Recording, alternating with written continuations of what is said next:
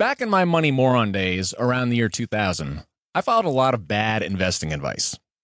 I lost $40,000 in the stock market by foolishly thinking I knew what I was doing.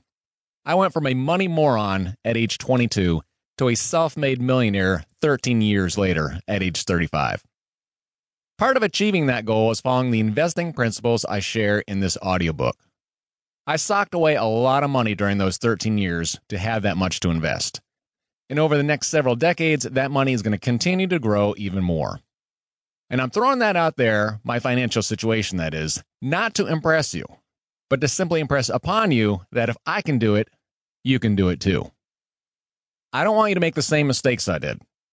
Since losing that first chunk of money in the stock market, I've educated myself by reading over 200 personal finance and investing books, university research papers, and the works of Nobel Prize winners on the subject of investing. My wife Katie and I have also worked with a fee only certified financial planner since 2005, starting shortly after we were married. After losing a lot, I've learned a lot. I now spend about 60 to 90 minutes a year reviewing my investments. I'd rather spend my time helping people with their financial questions, playing with my twin toddlers, cooking amazing burgers for my wife and our friends, and playing guitar in my band. Investing has been made out to be such a complex topic that you might believe it requires a PhD in economics to get started or to build wealth. But once you get past the jargon, it's simple. You might be afraid of losing money. So am I. And you may end up making terrible money decisions that will cost you tens to hundreds of thousands of dollars over your working lifetime. Do any of the following sound familiar? What is investing? I don't know how to get started investing. I'm young. Why should I invest? I'm older. Is it too late for me to invest? Investing is too complex. I don't have a lot of money to invest. I don't have any money to invest. I'm just trying to pay my bills. Investing is boring. Investing is for rich people. I don't have time to learn how to invest. I want someone else to manage my money for me. There are too many choices to pick from. I'm afraid of losing my money.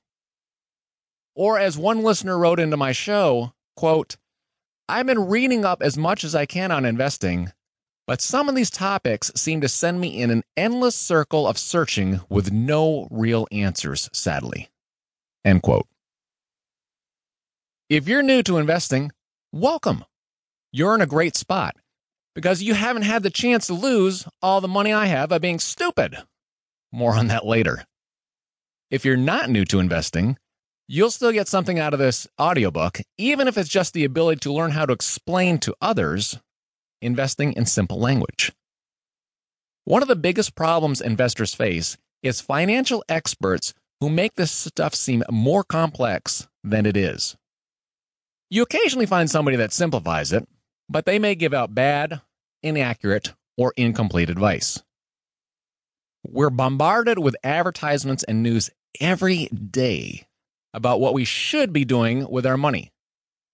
There are stories, articles, products, salespeople pitching how we can strike it rich if we just follow certain advice. And you'll find yourself very confused or very scared. Confused over what to do and scared to lose your money.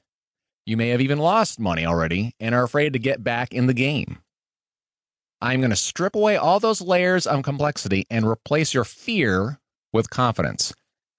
This is the audiobook that answers your questions about investing in a simple, easy to understand way. It's been designed to guide you step by step through the technical jargon and make you more successful as an investor than 95% of Wall Street professionals who have finance degrees. I know you may not believe me right now, but it's true, and I'm going to prove it to you. This audiobook is for people who want to achieve financial freedom, whatever that means to you. Is it being able to retire early?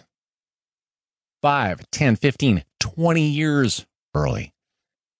Is it paying for your kids to go to college? Is it buying your parents a home? Is it quitting your job and pursuing something else you're passionate about?